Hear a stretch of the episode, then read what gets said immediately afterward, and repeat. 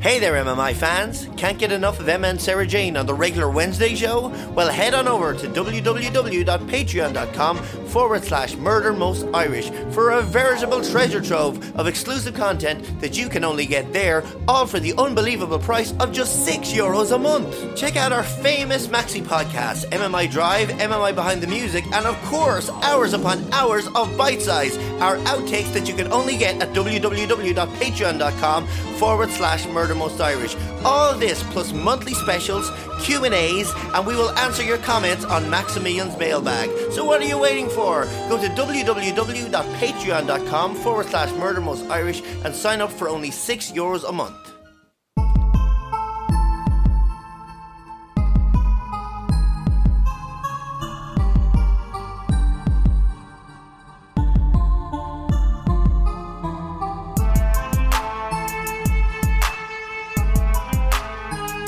million degrees in Dublin. It's fucking disgusting. It's disgusting. Hate it. I just wanted to go away, leave me alone. I didn't realize it was that warm until I walked out of work, and I It's was like, so "Oh my god, it's fucking hot. beautiful." It's a gore. Don't get me wrong. It's beautiful to look at. I'm like, oh, it's so pretty outside. And then I go outside and I'm like, no, I Uh, need to not be walking in this. And it was so shit because uh, Saturday was awful. It wasn't awful, but it was freezing. yeah, because we were sitting in town on Saturday and it was It cold, fucking freezing on and Saturday. it kind of made Pride a little bit more difficult. Yeah. Although oh, they didn't seem to stop having a good time. Pride was great. Everybody had a great time. I think Um, there was no BS that I heard of. I didn't hear of any BS. No, I, I think think everybody everything was just went really- out everyone was having like having- the best time Yeah. and uh, loving it. Me Having and a Ellen laugh. had uh, a homeless person came up to us and ha- had a John Mul- Mulaney moment, which It I was. learned about after Emma told me about it, and I died laughing. So the moment me and Emma had with a homeless person was a homeless lady came up to me and Emma as we were eating defontaines. On Oh, the, on the steps. on the steps of Parliament Street, which probably like Parliament Street down to Parnell Street are probably like the main area where Pride was held Yeah, up to yeah, the yeah, George, yeah. right? So it was like in that little area. She came up, she was like, "Oh my god, I, like I love your hair. It's it's fab." And I was like, "Thanks very much." And I was like, "What about my hair, you stupid bitch?" Um, and she did say that. and um, she was like, uh, um, "I'm homeless." I'm I'm like from Port I've never been to Yeah. Dublin before. Bullshit. Bullshit. Bullshit. I call bullshit. Bullshit. You be, you live in had a Portland. Dublin You've never been to accent. Dublin Yeah, she had a before. Dublin accent anyway. No, she didn't have a Dublin accent. I thought she did a Dublin accent. No. 'cause when She asked me where I was from and I told her she was like, oh, country girls. And I was like, you from the country? Yeah, she doesn't have. She didn't have a very thick country accent. Anyway, and then she was like, "I'm gay and I've never been to Pride before, and I just you know want to go out on my first Pride and have the best time ever." And me and Emma were like, "Yeah, grand, on your way." Sarah gave her change because I, I gave her. I had no. I, I had given all my change previously. I did to give a her some homeless- money. Another homeless person when and I then was we drunk. told her where to go to like enjoy Pride because Yes. me and Emma were just getting pizza and going back to the hotel. Um, Like the old women that we but were. if you don't know the skit, the John Mulaney skit, which is It's called. It's uh, from the New in Town stand up. like I am. What does it say? I'm, I'm homeless. I I'm gay. I have AIDS, and I'm new in town. And it was literally because Sarah never heard of this. This before, Sarah never seen it before. And the second she walked up, and she just went, "I'm homeless," and then she went, "And I'm gay." That skit just was in. and my she was like, brain. "And I've never been to Dublin And before." My, then my brain was like, "I am homeless. I am am gay." gay. I'm sure Uh-huh. she didn't have AIDS. That's not what I'm insinuating. And even if she did, that's fine. I don't want to imp- insult anybody. I have AIDS, Um, and I'm Uh-huh. new in town. uh, Saturday was fun actually. I had a really fun day. Saturday, Friday. You were wrecked. I came home, went to bed. You were falling asleep in the car on the way back. I knew by you. You were Uh, exhausted. So like we got into the house and like I got into bed and I Um, slept for two hours. I woke up on Sunday morning and thought it was Monday and got out of bed to go to work because I was so discombobulated. It was really discombobulating. I was like, what day of the fucking week is that? And then I was like, it's fine. It's Sunday. But um, Um, no, you were you were falling asleep in the car on the way home. I was like, exhausted all of a Oh, sudden. she'll sleep tonight. I don't know why, but Well, I think it was probably just a long week in work as well. Mm. And I don't think this weather helps anyway. I know it's not warm, but it was still quite close, and everybody's just like, Bleh. I did come straight. Work was very busy, and then I came straight from work to you on Friday. Yeah. Um, and then obviously Saturday actually was a busy day because I got pierced. Yeah. Uh, we hung out with Lily. We did a lot of shopping. We did. We actually did a good bit of shopping. We walked around for ages. Yeah, I got my shoes. We walked um, around for a long time. It We was had actually fun. breakfast in bed, which was Oh, lovely. That was lovely. Um, and it was just nice. I actually say, I actually have to say that like past couple of times where we stayed in hotels, and even though they're in Dublin and we're not on holidays, they've just been needed, It's just really needed. like needed, just, a break. Yeah, like just not to be in your own house is and like, to be like just like oh this is new and it's lovely and Someone i is can making order food food, for you. to my Yeah. like and don't get me like the other thing as well because they've pushed back uh that, yeah. they've pushed back indoor dining in dublin so it's not Yeah. gonna they're saying two weeks but like i don't think it's gonna I don't happen think it's gonna be two weeks. No, it's not. This de- Delta variant is fucking everything up like so. um but i just feel sorry for her I feel sorry for did you see restaurateurs nick and vintners. did you see nick And, and token no, what did he say? He did- they think they're gonna have to close down Shit. like and he put up like a thing and he was like we've spent like so much money we've got food we can't return we've got alcohol we can't return we've spent all this money make meeting the uh, criteria that you guys have put down for us to open And then they're not. and opening. now in like the final hour after all of these businesses have put all this money in and like that's the thing and i get right i get that we're doing it for the right reasons i get that but it's still incredibly fucking difficult. when do we get to open up Yeah, like it's incredibly difficult, and like it's all well and good. And I am the first person to put my hands up and say we need to do what we need to do. But we, at the other side of it, is people are losing their livelihoods Lives. at this point. Yeah. At this point now, and it's like, what? What else? What else do we do? What else can we do? Like I don't understand. I just feel so bad. For anybody that owns a small little restaurant or, s- or like a passion project that they have or something that they've built up, and then they get told like I Yeah. knew I knew the other day I was like we're not opening on the fifth. Oh no! When they were like, When "We're gonna they go s- discuss it," But when I they was said like, about "We're not when- opening." When I saw that thing about Athlone, I was like, we're not opening. Why am I happening that long? Athlone is fucking besieged by the Delta vir- Delta variant. No. Um, England won the Euros. Boo! Yeah, that's actually, I d- exact- I don't give a shit. Yeah, I, c- I I care. care so little about football. Um, Or what but I they actually did. have to laugh, right? Because one of the lads, we've got two lads in the office that are from the UK. Yeah. But one of them is Irish, oh, okay. but lived in the UK for a very long time. Does he consider himself English? No, he considers himself Irish, Oh, okay. but the other one is fucking British. He and uh, this other guy from Northern Ireland who like was was hoping Germany would win, uh, decided that they were going to go to pub tonight after work to go watch the football match. Okay. And uh, Unity. yeah, well, the other guy messaged me. I messaged him because England were winning, and I was like, even I, I don't care about football, and even I won't be able to put up with this. Yeah. And he was like, ha, he was like, um, Kevin's going to get me stabbed. And I was like, what? he was like, I'm in a pub with Kevin, and he's fucking like going to get me murdered. Is he cheering for England? And Yeah, stuff? he's clearly Oh, like in the mid, no. like screaming his head off for England. And I was like, all right. I was like, firstly, tell me where you are, so tomorrow when you don't come to work, I can tell the guards You where to ring the start the guards, search Chicoloni, party. Yeah. Um, and now that other guy is like messaging me looking for tomorrow off.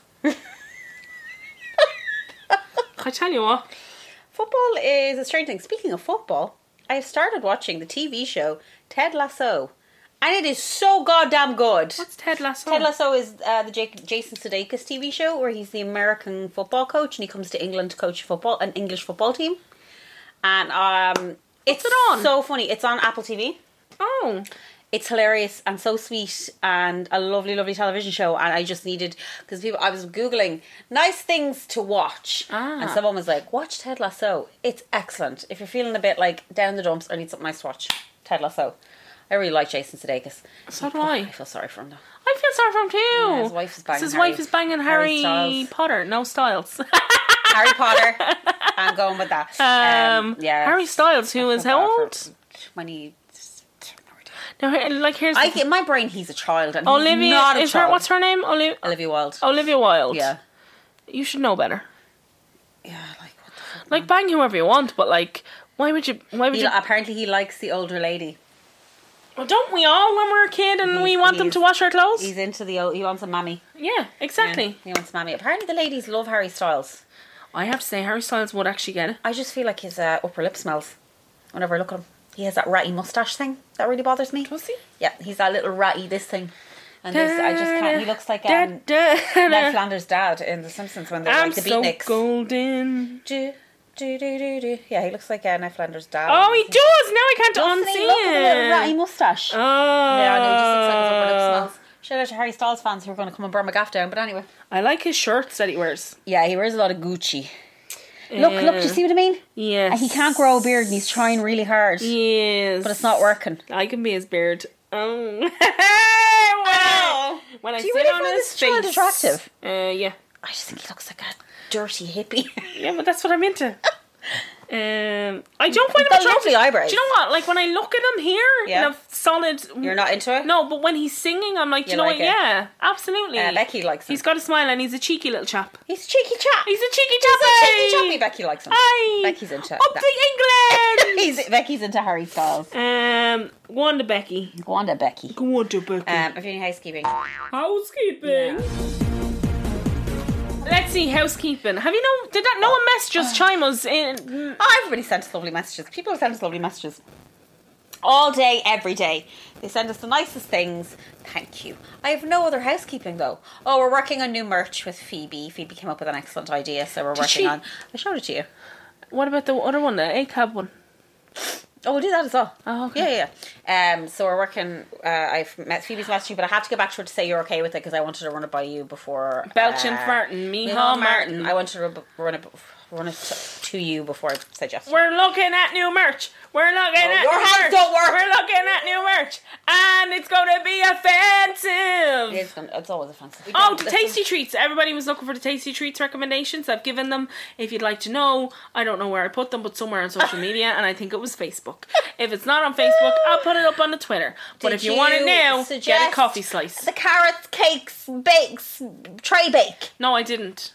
Fucking. It was the my carrot- list, not The yours. carrot cake tray bake is beautiful Well, I will tell you something. because that I- cream cheese topping they put on. It's not cream cheese. Whatever the fuck it Uh, is. No, it is. Nom, nom, nom. I Delicious. think that's the the lowest actually thing. Right in your face! I I'll think blind you, you bitch! first option. First option, coffee. Shucks buns. There should be no coffee. chooks. There should be no coffee in any dessert except a tiramisu. coffee slice. Nope. Um, Look, why don't you just lick lick a bean? That's burst. the fucking same I'd thing. Lick your bean. No, Colin, Colin, dirty bitch. Um, we're riffing. We're riffing. hey guys, we're in the flow. We're in the ebb and the flow of the podcast. what was your second um, recommendation? Um, fresh donuts, but only in the morning. Oh yeah, yeah, yeah, yeah. yeah. And then, uh, actually, can if they do it to people, some people said, uh, It's, uh, vi- violently un- unhealthy and unhygienic. "What is this you're doing?" just rub my little ears. Oh, um, yes. Then I would, I recommend, strongly recommend a jam donut from Tasty Treats first thing in Yes, the morning when they open. delicious. And uh, it's so bad for you because when you get to where you're going with that donut, the brown bag is transparent. So much grease. So much grease. Their tiger loaf bread is delicious as well. Uh, I don't like tiger loaf. I love tiger loaf. I don't even like the Tesco's Love one. tiger loaf toasted. Do you know why I don't like it? And Sure, Oh. this is a cunt. very specific reason. That's one reason. Go on, tell me. That's one reason for many things. uh, but because um, they obviously, not them, but Tesco's obviously use margarine when they're making the tiger loaf. Oh, so you can taste the margarine. I can smell it. Oh, you're like Colin with the smell thing. Yeah. Colin can smell things from ages away, or like he can smell like a I can specific thing. smell everything. Um, it's the girl on her blood. Oceana blood. I I will like, smell it. I like their tiger loaf because it's really like it's really crunchy. um, Taste treats. Give us more stuff. tasty treats. Give us more things. And the lady that bought us the cake, and well, thank you very much. Thank and you I know I again. said thanks you. Here, actually, I have to read this text message from my mum. Oh no, Oh, it's so funny. honey, haha. Uh, yeah, because I said it to Graham and he was like, "Your ma's crazy." What'd she say? Uh, let me see if I can find it. Should I do something? No, no, no. Okay. What did you say, Caroline? Uh, hang on, I get it. Okay. And the other morning, she was texting me, and she texted me at eleven thirty-eight. and She said, "Are you out?" I said, "So that means in mum language, that means are you I out need and to about go somewhere. No, no, no. It means are you out and about, Yeah. and usually means I need you to bring me Yeah. somewhere. I said we were in swimming. She wrote back, enjoyed it, it enjoyed it. Did you? And in my head, I just heard Yoda. enjoyed it. Did you? Did you? And I was like, yeah, lovely. She's like, "Oh, I was just wondering if you could go do this thing for me. And I just wrote back, being like, fuck off, Your poor mom. leave me alone. Listen. What a weird way to write a I just sentence. can't- I just- Enjoyed it. Did, you? It's almost like, oh, did you? Yeah. Did you? Did you? Yeah. Did you not know? Did your little swim? Did Yeah. you not know psycho- psychically that I needed Yeah. to be I somewhere? need to go somewhere. Drives me mad. Ma's everywhere. If you're a ma, don't just ask your child what you want. Don't do this. uh, what are you doing? Yeah, okay, It's my mum It's used to do. tricks. It's a when trick. we were kids, if my mum ever came in and sat on our bed, we'd be like, what do you want? yeah, what do you want? Like it was immediately like something is wrong. She wants something, and she's just not telling us. Yeah. Because women of a certain age in Ireland were never taught to fucking speak. I'm not going to start on this front. It's too, I'm too Mm. tired and warm. Uh, but yeah, I hate when mums do that. Uh, what are you up to? Just Mm. tell, just tell me what you want. Just tell me what you want. Um, do you want to hear nothing? And did I tell you about this really extreme thing that happened at work where Kevin Talter, Tal, called Tiernan a, a muppet? Yeah. Because he didn't know two Kanye West songs. I've never heard anything more gangster in my life. Kevin is so London. Kevin is the most London man I've ever met. So London. Uh, and today he was ta- ta- eh, he was playing Eminem in the office. Oh, fuck off. Immediately banned. banned. Out the door. I said, Kevin, knock that on the head. He said uh, to Tiernan because he's again trying to. I don't know what he's trying to do. He's trying to like violently teach Tiernan about rap music, um, and Tiernan has no interest. Anyway, he said to Tiernan, "Wait, you hear this? One of the best rappers of all time, if not the best." And I went to him, "Sorry, excuse you, no." Eminem. Yeah, I was like Eminem, and he was like, Uh-huh. "Yeah," and I was like, "Name." He then he was like, "Name another rapper who's better." Anyone. I was like, "Sorry, what? Q-Tip, Kendrick Anyone. Lamar, Kanye West, anyone who's not white and a misogynistic pig. Yeah. I was like, I said to him, DMX, and he went to me, DMX is a homophobe. Eminem's a homophobe. anyway, that's the end of Rini uh, Confessions Corner. I have no, I have no, nothing. I have nothing. I'm, I, I'm out of steam. I have nothing. I'm trying to think if anything happened. No. I, uh, th- thanks to everybody for all your lovely messages and for being so supportive. what did you think of the Matt Hancock thing? Oh, he's a fucking dirtbag. Like- I feel so bad for his wife.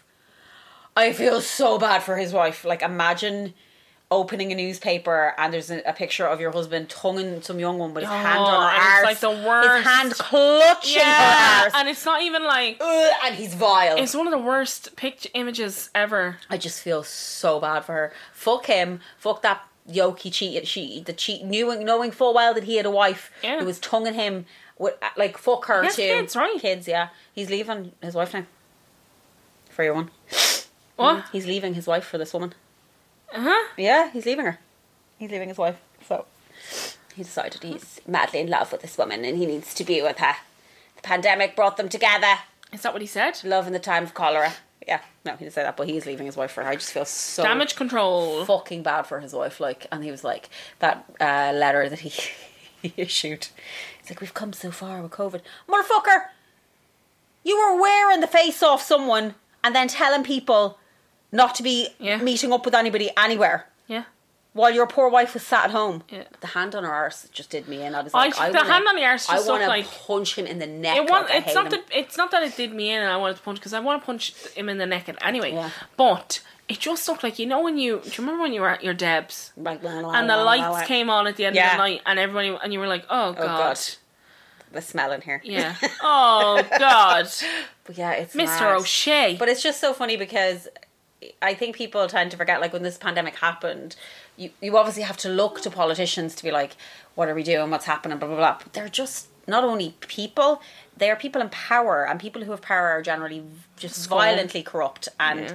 will misuse it and abuse it for every opportunity they get. listen if you wanted to have a go at me right you could have just said that to my Oh, face you're not in power, honey. oh No. there was a I- comedian I was watching Who? oh actually I was watching loads of old John Mulaney because you Oh, said about because that I sent one. you that thing. Yeah, and then me and Graham were watching loads of them, and Graham was like, "It's sad." Because he's let us all down. Well, Because that's how he should be living his But it's life. amazing how he he he created this image. I mean, he even he's just like his first. I watched his first stand up where he's talking about how much he loves his girlfriend. Yeah. And how she's Jewish and how Yeah. like he just like adores her. And now when I watch it, I'm like, but you don't. And then it would, he said it himself in one of the, I think he was on, on a podcast I was listening to. And he was saying to the guy who was doing the podcast, he's like, because the guy had asked, it was P. Holmes. P. Holmes said to him, Do you think you'll have kids? And he was like, I don't know. He was like, And the reason that I say that is because, you know, five years ago I was buying crack under a bridge in New York City. And he was like, And now I'm not. But he was like, In five years' time, I don't know if I'm going to be doing that again. So I think he always knew there was a part of him that could potentially go back that way. So I think, but Mm. he did create this image of like this not nice guy, but this like family, not family. What uh, as he said himself, he's a hu- he's a husband. He's a husband guy. He's a he's a wife guy. He wants to be married and have a wife and be in love, but he's also an addict. Like regardless of whether he's not on drugs anymore, he's still an addict. So that is the other side of it. Like, but Yeah. she's going through it on Instagram. Oh, fuck me. She's going through it. I tell you what, someone needs to send her some nice Going- she's knickers. going through it. She's going through it. I can't look at those uh, skin colored knickers She anymore. loves the skin colour knickers. She loves a skin colored knicker. Listen, if you uh, want to, I noticed that too, actually. Um, if you want to have a a strong look at some skin colored knickers, Go to Anna Marie Tander's Oh, Instagram Anna Marie page. Tanner's in- Instagram page, she's just lying around her gaff in upstate New York in skin That colored gaff knickers. isn't real. Yeah, but it looks like it's haunted. It looks like it's haunted. It also looks like Kate Bush built it, which I think that's why Why, I'm into it. yeah, babushka, babushka, babushka, yeah, The moral of the yeah. story is trust no man. I'm getting that tattooed on my forehead. Trust no man. Trust no man. Uh, I would agree. I would agree. I would agree. I would agree. Also, I've been watching uh because I- I've been listening to, as I told It's you, happening loads now. of loads of P Holmes doc uh, podcasts. I, s- I watched this TV show. We had three seasons of a TV show. Oh, Was it any good? It's very good. The only thing is, Tell me. Judd Apatow produced it. Is there a load of wanking in There's it? a lot of wanking and a lot of unnecessary sex scenes. I think if I had a willy, I'd be at it all the time. I probably will be too, but Yeah. I don't need to see him at it. Like I don't touch my vagina that often. No, I rarely touch my vagina. My antidepressants In terms of like, make sure of I that. would touch it, but like you know the way men touch it throughout the day and stuff. Yeah, they're like men Like- wank can work and things like that. Dude, Oh, men wank can work. One hundred percent men wank can work. uh, do Um, women? is that a comment? I'm gonna Steve. That's a statistic that's Oh, I on the wouldn't- I internet. wouldn't, I wouldn't type in women wanking and work because Statistics. Oh no! I I think will it'd preempt be it. pleasantly surprised. Um, But Statistically, yeah, there's a lot of like unnecessary sex scenes, and also I don't want to see Pete Holmes having sex because he looks like a priest. statistically, do women Masturbate. masturbate in work. Why does masturb? Why is like that the word we use? Why does do women masturbate at I'm work? sure it's Greek, is it? Or Latin? No idea. Stop touching yourself. You go to hell. Straight to Uh, hell. Do you not think you'd? I maybe. Uh, I can't. I won't wank and work because I'm So too this is- I'm- annoyed. I'm going to read the um. This is the headline of this article. Go. Uh, do women masturbate in work? Do mi- women masturbate at work? Question mark. Because men certainly do. yes, Period. that's exactly how I would write that I, article. got, I guess I always knew men did this, but I never really paid much attention to it. When it dawned on me that it was an actual thing, I started to do a little research. Hey, listen, I'm in deep too. I'm with you, honey. When it dawned on me that I started to thirty-nine percent of men masturbate at work. Thirty-nine percent. Work is the most unsexy place on planet Earth, but a lot of the time for men, it's not about being sexy. It's just about pulling A the release. fucking dick off themselves, dirty bastards, and then going out and shaking someone's hand Oh, look! It, or yeah! using a spoon. Fuck Ah. What? off! Using a spoon for their coffee and then putting it down. Jesus and I Christ! Pick up the Why spoon. did it? Where did it go there? Because that's what they do. I'm reading, and I just looked up, and you said, "and using a spoon," Using a and I don't know spoon. how we got there. Not to wank, but like I haven't afterwards. come across a study showing the percentage. There isn't a study that I can find. Risk some frisky females out there have been have taken the plunge. Honestly, I found myself laughing out loud, literally reading some of the back and forth comments between. This is obviously on Reddit. Reddit. Oh yeah, look Reddit trying to find out if this is normal. Here are some of the inappropriate, outrageous comments. Uh, going around, I think that it's disrespectful, di- disrespectful to the people around you, even if they don't find out. Also, I work at a retirement home. Oh God. Let's hope you're not doing that. But then it is disrespectful. It is disrespectful. And she has the right idea. Not exactly a place you feel the need to do that. no, it is the least sexy. I'm usually stressed and or angry, so no. And then, uh, wow, no crazy. Uh, wow, no, crazy unprofessional and public washrooms are so gross and unsexy. It would be the last thing I'd want to do. Oh, you'd be in like a wa- uh, yeah. You're in a public. I a have my own public toilet. bathroom at work, She's Uh, flicking the bean off herself. which in there. I do not do that. Yeah, she, is. she just admitted it. That's why she said it. I have my own bathroom. Right, I do not. It's a disabled toilet. Frequently. It's a disabled toilet on the top floor. Even worse. It's for me. Uh, I have done, but not for a while now. Who said that? A man or a woman? uh, a woman, and then someone just wrote, Dirty bela- bitch, wrote Mary. below her, good for you, you brave one. this guy from the movie Wolf of Wall Street told us he needs to he needs to do this to think clearly. It's based on a real character. Some men are doing this every day to get better at their jobs. now, listen. then Fuck someone off. wrote below it, sure, but he also sorted cocaine out of a prostitute's asshole. like, come so on. maybe don't take Come on, come on. maybe don't take his behaviors as normal. Why is my sister messaging me? Uh, Why is my sister messaging me? Listen, if you have a wank at work, just don't get caught. how would you get caught? I might- Someone walked in. Why- uh, how- Why would they walk in? If you, Do you have not like lock a the two door? cubicle bathroom and then someone walks in and is sitting beside it and you can hear your disgusting foreskin flapping back Yeah, and but- forth. because I'm talking about Irishmen who all have foreskins and they're Uh, like, or whatever noise it makes. I don't care. You're disgusting. You're all sick. uh, And then they, I bet and then I bet them ejaculate into the toilet like the fucking animals there. I love how this. Uh, sorry, I'm, I know I'm just down a rabbit hole of reading Oh, Show me. comments. Twenty-nine percent of your coworkers masturbate at the office, according to our survey. I, jo- I jerked off when I worked at a No. funeral home. He's a fucking. That's terrifying. if you're sitting there, people do this. Stands, no. Anyway, no, Eh. least place, sexy place on Uh, earth. a recent survey looked at people's sexual behavior during lockdown, and the results are pretty horny. Why did you say it like that? pretty horny. No. Are you pretty horny? Well, what's happening? What? Thirty-five percent of men and seventeen percent of women masturbate. It's more common than you think. These are all animals. Seventy percent of women. That's quite. I'm actually. Do you know what? You've let, you've let me down. me down. Let's side down, lad. Let's Anyway. down. That's our delve into female Ooh. masturbation. Female masturbation in the workplace, it's pretty normal, according to this statistical website I found. I love it. It's a great Seventeen percent of us are flicking the Go bean to the in Eurovision. work. song. Straight to the Eurovision with this. Actually, could you Colin, imagine? put a, put a remix over this. Could song. you imagine the Eurovision uh, like dance? It would just be two cu- a cubicle and two people We're just like, moving them. Yeah, yeah, yeah, I would love it. And me on a toilet playing the bass. Do it. Colin, God, I- put, a, put, a, put uh, some. What's that thing that people that make your voice goes?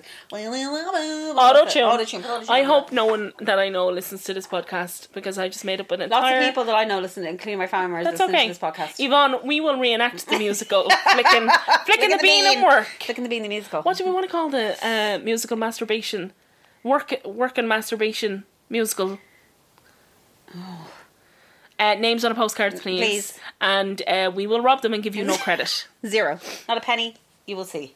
um, anyway, if you want a story to tell, Yeah. is it a good one? I could just go to bed. It's very long, Sarah. Attention feminists! Murder Most Irish merchandise available now from teespring.com. Plain boring old tea's getting you down? Hey buddy, does your huddy scream fuddy duddy? Spruce up your wardrobe with brand new and improved MMI apparel exclusively from teespring.com. Don't be a mug, buy one of ours. Like to steal things? Conceal your identity at the local shop and go with a kooky face mask. Be the swingin'est crazy bag lady on the block with our organic totes. Murder Most Irish merchandise at teespring.com for all your murder feminist needs. Teespring.com is a third party company. All stock manufacturing, purchases, and refunds are handled exclusively by them. Any queries should be directed to www.teespring.com. Uh, this week I'm going to do the story, as I was saying to Sarah Jane uh, last week or the week before. I don't know. Time is not. Time is On a the construct. WhatsApp doc. uh, live. Uh, Gemma asked us about our first true crime kind of interest or story that got us interested in it. And this is mine. And I said the story of my life. You did. And this is the story of um, the murder of Cindy Ray um, by a lady named Darcy Pierce. Um, and I got my information from lostgirls.home.blog, which is actually really, really good. The story is by Darcy Purse. No, it's about uh, the uh, the lady who murdered Cindy Ray was called Darcy Pierce. So the murderer is Darcy Pierce, and the lady that was murdered is Cindy Ray. I know um, this is an unpopular pet- pet- opinion, but Go. uh, Darcy Purse is a lovely name. It is a lovely name, Isn't it? Actually, I like Cindy Ray as well. Her name is Cindy Lynn Ray. Hey, my name is Cinder Cindy Lynn Ray. Ray from Utah. And I'm from Utah. Uh, I don't know if that's a Well, Utahan we killed accent. the Mormons. Utahian accent? No, Utah- that's not. That's the, the deep south. That's what you said. Uh, Ma. Deseret.com, the LA Times, a really good article in the LA Times, uh, newspapers.com. And then I got stuff from the Biomedical Central, Press Reader, and uh, a podcast called Fetal Abduction, which is an actual podcast just about fetal abduction, which is really, really interesting. And the Ah. How lady that common is narrates fetal it, abduction? Hmm? How common is fetal abduction? not that common at all, but it's psychiatrists are very, I don't want to say interested in it, but interested in learning about it because it's not that We common. should call this episode uh, "Statistics and Ballistics." Statistics and ballistics. yeah, bitch. Okay. I'm gonna write that down. And that's going to be the name of my YouTube channel, I love it. where I just say statistics and then I'd, bitch. you know, I'd fall asleep to that. I'd be like, statistics and ballistics. and they're just ones that I make up bitch. Today, I'm 22% in love with Emma Only 22%. and That's shit. 4% curious about my sexuality. Statistics and ballistics, bitch. Right, it's out. Okay, so let us start because this is 14 pages. So at 4 p.m. on a muggy July day in 1987, Theron Hartshorn oh, what a great name! left work as a supervisor at an Albuquerque wallboard, wallboard company and drove his pickup truck into the mountains. This is so American What a already. boring name. What a boring job. Theron was in the process of building a house just 15 minutes from the city, and when he drove down a U.S. Forest Service lane towards his property, a white Volkswagen was stopped abruptly in the middle of the road, blocking his entrance. Both front doors to the vehicle were open, and the engine was running, so Theron got out of his truck to check if the person in the Volkswagen needed help. What an American thing to do. I just sit and beep the horn say get the fuck out of the way. yeah. Uh, Hartshorn uh, was surprised when a woman appeared on his left. So he was standing, and this woman just appeared on his left. She was fixing her white dress and stating over and over again, "My friend and I need to be left alone." So she just kept saying that to him. Theron thought it strange, as the woman seemed exasperated, and parking in the middle of the road was a dangerous thing to do. But thought maybe this woman dressed in white was with a man, and they were looking for privacy. So she, he was like, Oh, they were "They're riding. banging on the side of the road." Theron told her fine, but that he, that he needed to get by. He closed the doors to the Volkswagen, got back into his truck, and began to drive off. He looked back and saw the woman in white clambering up the nearby hillside. He then saw another woman laying on her back on the grass. Theron realized it must be two women in a tr- two women in a tryst and understood why, why she demanded privacy. So he thought it was two ladies getting it on, and she was like, Banging. "Oh, I better get out of here." Scissoring. Uh, Theron kept driving and did not did not look back again. What? So he just saw it and he was like, "Oh, they're probably just Why? having sex." I'm gonna That's drive not a off." normal thing to Yeah, and do. he drove off. I'd pull up and take out the camera. No, you would. a dirty bitch. So at 4:30 p.m. on the same scorching July day, Rob Moore, a senior car salesman, was sitting at his desk in Montana Acura in North uh, Albuquerque. Acura or Acura? Acura, A C U R A. Is that a car? Albuquerque. Acura is a, Ac- Acura Yeah, is a it's car, a isn't car. it? Uh, when a visibly shaken co-worker came into Rob's office to tell him there was a woman outside looking for him. There's a lady in the parking lot who's having a baby, he said. Rob, she's asking for you. So Rob ran outside to find a woman dressed in a white dress behind the wheel of a Volkswagen, holding a newborn baby in her arms. The woman's dress was stained red with what seemed to be blood, and as Rob approached her, he recognized her as a lady who had tried to buy a car she could not afford with her husband weeks previous. He remembered that she had been heavily pregnant. Rob knelt down and the lady told him, quote, I've delivered my own baby. She told Rob that she'd given birth on the side of the road and had bitten the umbilical cord with her teeth. Scumbag. As Rob as Rob looked at the baby, he saw that she was still covered in like a little bit of blood and mucus, and she had a tiny little scratch on her head, but otherwise she was fine. When why she drove to the car to the, to this dealership is still unknown. Nobody knows why she drove to the dealership as opposed to going somewhere else. The woman then asked Rob to remove a 9mm Ruger automatic pis- toy pistol that was on the rear floorboard and put it in the pocket of the car and drive her to the hospital to meet her husband. So there was a fake gun lying on the floor and she was like, Will you just take that up and put it in there? And he did. And then she was like, Will you drive me to the, ho- the hospital? Americans, eh? uh, to meet her husband that he would be waiting for her. Rob agreed, but before leaving, he checked the sales log of customers he had dealt with and found the new mother's name. Her name was Darcy, Darcy Pierce.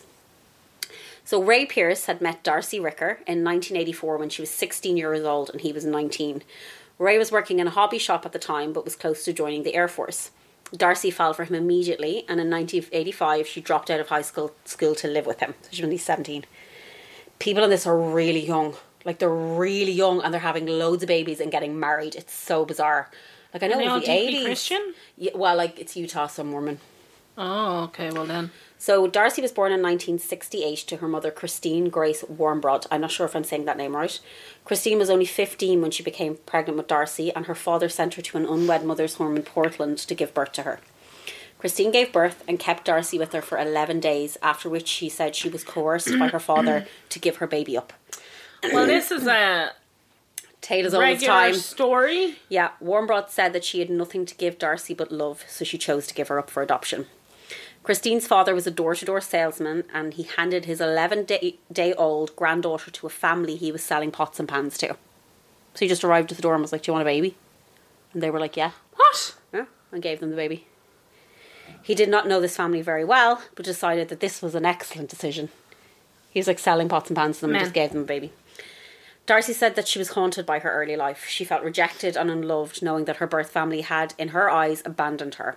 Darcy's adopt- adoptive mother, Sandra Ricker, said that her and Darcy had an incredibly tumultuous relationship. Quote, Darcy did not like fat people, and I was always a fat, ugly person. I was really sad when I read that. I was like- What? she was like, I Darcy didn't like fat people, and I was always an ugly fat person. I'm like, no, It's her you're not. mum. Oh her adoptive mum. In my opinion, I did not suit her as to what she thought I should be. So this is her adoptive mum that took her in, apparently Darcy's to make shit of her because she was fat. So Mrs. Ricker also stated that Darcy hated her brother's fiance. Darcy's sister-in-law had gotten pregnant but wanted to give up the baby for adoption. Sandra said, quote, Darcy hated Marianne, this is her brother's fiance. To her you give cats and dogs away, you do not give babies away. Well, you can kind of like that comes from the fact that she, was, given abandoned- away. Yeah, she was given away to on, on, on a doorstep to a random family while her father was her grandfather. We've was all selling had pots and pans. moments as mothers, where you're like, please just take this. but like what makes you actually a good mother is that you don't fall through with You that. don't go through. So Sandra said that Darcy was known to tell a lot of lies as a child. Quote: To some people, she would make them think that she was mistreated because she lived with a fat, ugly mother. Oh my She god! was always ashamed of her house. I think she liked to tell people that she lived in a better house. So Darcy suffered sexual abuse as a child, and at age nine, a neighbour forced her to have oral sex. Other men made advances towards a nine-year-old child in her local area. Darcy and her cousin began uh, being sexual with with each other from the age of eight, and this continued for six years. So this is this is from an LA Times article written in 1988, and this will tell you the language that was used. An article written in ni- sorry 1987 states that Darcy seduced her cousin at eight years old. what? That's what they said. Darcy seduced a cousin at eight years old and had an affair for six years. What? She was eight. Yeah. Like the language used in some of these articles, like you just you're reading it and you're like, holy mother of fuck, this is so awful. Because obviously, when you're reading articles now, n- unless you want to get fired, no one's writing an article that states that. Yeah. That an eight year old was seducing her cousin. Jesus. Like it's insane. According to Darcy's family, she was desperate for not only a child, but the idea of a perfect marriage and life. Upon meeting Ray, she was convinced he could give this to her. In 1985, Darcy fell pregnant for the first time, but unfortunately, she miscarried with the ba- miscarried the baby. She took this loss incredibly hard, and the next year became obsessed with having a child. So, July 23rd, 1987 was supposed to be an exciting day for 24 year old Cindy Ray. She had an OBGYN appointment that afternoon, and at 38 weeks pregnant, it would be her last bef- appointment before giving birth to her baby girl. That morning, Cindy kissed her husband Sam goodbye before he went to work at the nearby air base as a military policeman. She then brought her two year old son Lu- Luke to day- daycare before dropping off her customers' Tupperware orders to them. How 80s is that? So, Cindy was bor- born, born. Cindy was born on July 17th, 1964, in American Forks, Utah. wow. She was described as a kind, caring, and shy girl. She met Samuel Ray in high school, where they both played in the drumline in band. Band! You know, Americans have band. Oh. Both were devout Mormons and they fell madly in love. No, they didn't. They wanted to have sex. They wanted a bone. On April 15th, 1983, they married and their son Luke was born nine months later. Oh. Cindy and Sam. had Oh, this- exactly nine months. on the button, no. Duffed. Duffed. Cindy and Sam had decided they wanted a large family and began trying for another child. Just before 2 p.m., Cindy parked her red Chevy. There's so many cars in this red Chevy car outside the clinic before hurrying in for her examination. Cindy was due to give birth in two weeks. She was tired and suffering from low iron, and the baby was very quiet inside her. She decided to drink a can of Coke to stimulate the baby, and as Cindy was a devout Mormon and never drank caffeine, it worked. Cindy listened to her baby's heartbeat, scratch lines on a paper tape, and felt utter relief. I didn't realize that those things that you put around your belly, these ones, Yeah. were attached to a machine. That on tape. Yeah, I had um, I had to go on one of them for a whole day. 'cause Yeah. Lily stopped kicking. That's the days you were checking it uh, to make Um, sure the baby was still active. And Yeah, everything. and then they were like, because it there's a, it's called ten kicks. yeah. So you What's that should you try you try and track. If you get ten kicks a day, then Yeah, you technically everything's okay, The like. whole idea is that your baby's fine. But there was this one week where like I was getting like no kicks. mean? And then they and put I you on was the like- thing, did they? Yeah, and I so because I was scary. diabetic, I had to go to hospital every weekend anyway. Yeah. So when I was there, they were like, "Is there anything you're concerned about?" And I was like, "I just haven't felt the baby kick. Uh, sh- just not that active." Yeah, yeah, yeah. Anyway, they put me on one of those things, and Graham came. Everything was okay. Lily is here. Or was that the other time where they thought I was miscarrying? Anyways, one of those times. Yeah, it's weird because I was I googled the machines and I Yeah, was like, they, lis- oh. they, they listen to your baby. Yeah. So the OBGYN then wrapped the fetal monitor around Cindy's tummy with a pink belt, and Sim- Cindy left the clinic. So Sam, her husband, had always attended Cindy's appointments. Cindy usually booked them on Sam's days off, where he where he worked in the Kirkland Air Base. However, Sam's shift was changed that day, and he could not make the appointment. Mm. Instead, he told Cindy he would meet her afterwards. Cindy waited for Sam in the waiting area, but he had been held up at work, so she decided to leave. So now they had, she had their car. So he had like a work truck and she had their car. So she was like, he must be late. I'm just going to leave. Like, I'm going to go home. Cindy began walking towards her car in the parking lot. And before she reached it, a dark haired, heavily pregnant woman stopped Cindy by saying hello.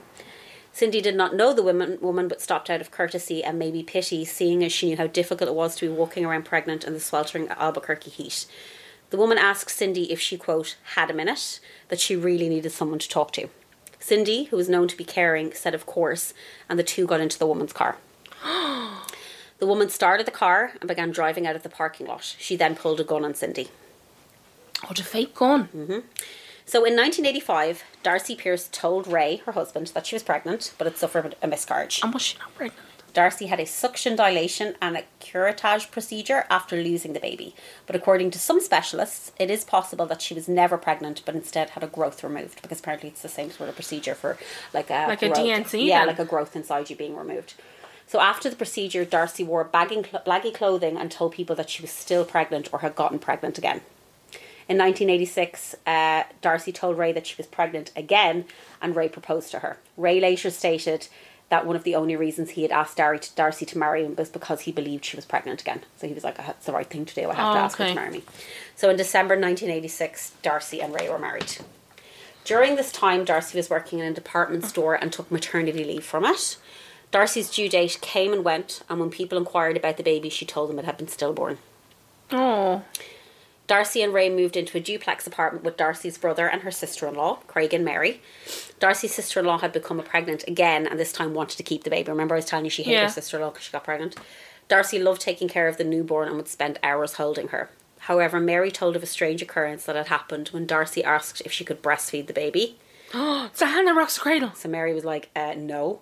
This caused an argument, which would then lead to a rift be- between the couples, and Darcy and Ray moved out. Darcy, just before she moved out, Darcy told Mary she was pregnant again. So she had told people she was pregnant. She told people she lost the baby. She told people she was pregnant. She told people that the baby was still born, and then she told Mary again that she was pregnant. I'm pregnant again for like the third time. Third time. In 1987, Darcy told Jake that, that Ray, her husband, that her due date was July 16th and then July 23rd, so she kept changing her due date. This is how dumb this motherfucker is. Ray said Darcy had gained weight, her tummy had rounded, and she began to show signs of pregnancy. Darcy went to a medical exam in Kirkland, Kirkland Air Base, where Ray was now working, and the doctor told her she was not pregnant because she had convinced herself she was pregnant, and the doctor was like, You are not pregnant. Oh, okay. Darcy decided to continue the charade of being pregnant once again. She wore baggy clothes, gained 60 pounds, and told her friends and family, family that she was due soon. Darcy told Ray that she would need to be induced on July 23rd, as the doctors feared for her and the baby's health. At this point, Darcy Pierce had been in maternity clothes for 14 months. And her husband, Was like, where's the baby? Yeah. Are you an elephant? like, carrying this child for a year. 14 months she had been pregnant. I, I, I, you don't understand. I googled the earth to try and figure out why he thought. like, I I was was, I like- just confused by the amount of times that she said she was I pregnant and possibly didn't could have have, a baby. been, but I was like, and- she was constant. 14 months. She was consistently pregnant for 14 months. And I feel like they didn't really have a lot of friends because, and she was completely removed from her family, like apart from her brother. But then they fell out with them because she was like, can I breastfeed your baby like a weirdo? But, um, We've yeah. all been there. Um, it was her due date, the date of her induction, and Darcy was not pregnant. It wasn't her fucking due date. It was a date that she told people. Yeah, but that's what that's what she thought. Like she was like, "This is my due date, so I have to get a baby." So at three fifteen p.m., Sam Ray walked to the medical center, hoping to catch Cindy. Even though he was late, she was like, "Remember, she was like, come meet me afterwards." He was like, "I'll go, make sure she's there. I'll, I'll check up." So he noticed their car parked in the lot, so was hopeful Cindy was still being examined. When he got to reception and asked to be shown to Cindy's room, the receptionist told him, "Quote: You missed her. She just left not five minutes ago." Oh, he was so close. So close. Ray checked through the building trying to find Cindy, but to no avail. Sam was a little confused and somewhat panicked, but remembered he had to collect Luke from daycare, so at 3:30 p.m. he left in his truck. So 3 hours later at 6:30 p.m. after calling every member of their family, every friend, hospital and airport, Sam called the local police and reported his wife missing. As he put his son Luke to bed in their trailer park home, he told him, Your mommy's lost, but you can have your daddy. So during this time, Ray made a call to Sister Rosemary, who was Cindy's mis- midwife. She told Sam she had not seen Cindy since their ex- her exam. She also mentioned that a baby had arrived in the hospital that had caused quite a stir, but if she heard anything, she would let him know. The baby that arrived was a girl named Amanda Michelle, and her mother was Darcy Pierce. So Darcy Pierce and Cindy Ray drove for about 15 minutes with Darcy holding a gun on Cindy the entire time. When they reached a US Forest Lane cul-de-sac, Darcy stopped the car. She began to attack Cindy, but Cindy fought back. Cindy ran to a small hill and fell, and Darcy fell on top of her. Darcy began strangling Cindy with the pink monitoring belt that had been wrapped around Cindy's stomach. This is super graphic, sorry, just FYI. Very graphic, if you, it's gross.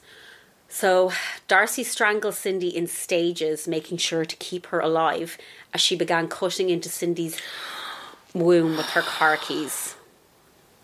So she was. This is what she, she was that smart to be like. I ca- if I cut if you die, the baby's not going to have oxygen, so I have to strangle you so you'll pass out and let me do this. but Wake back up, to keep the baby alive. Oh my god, she's maniacal. Yeah, Cindy was unconscious but alive Keys. as Darcy made the inci- in- made incision after incision, then finally used her hands to tear open Cindy's stomach. What?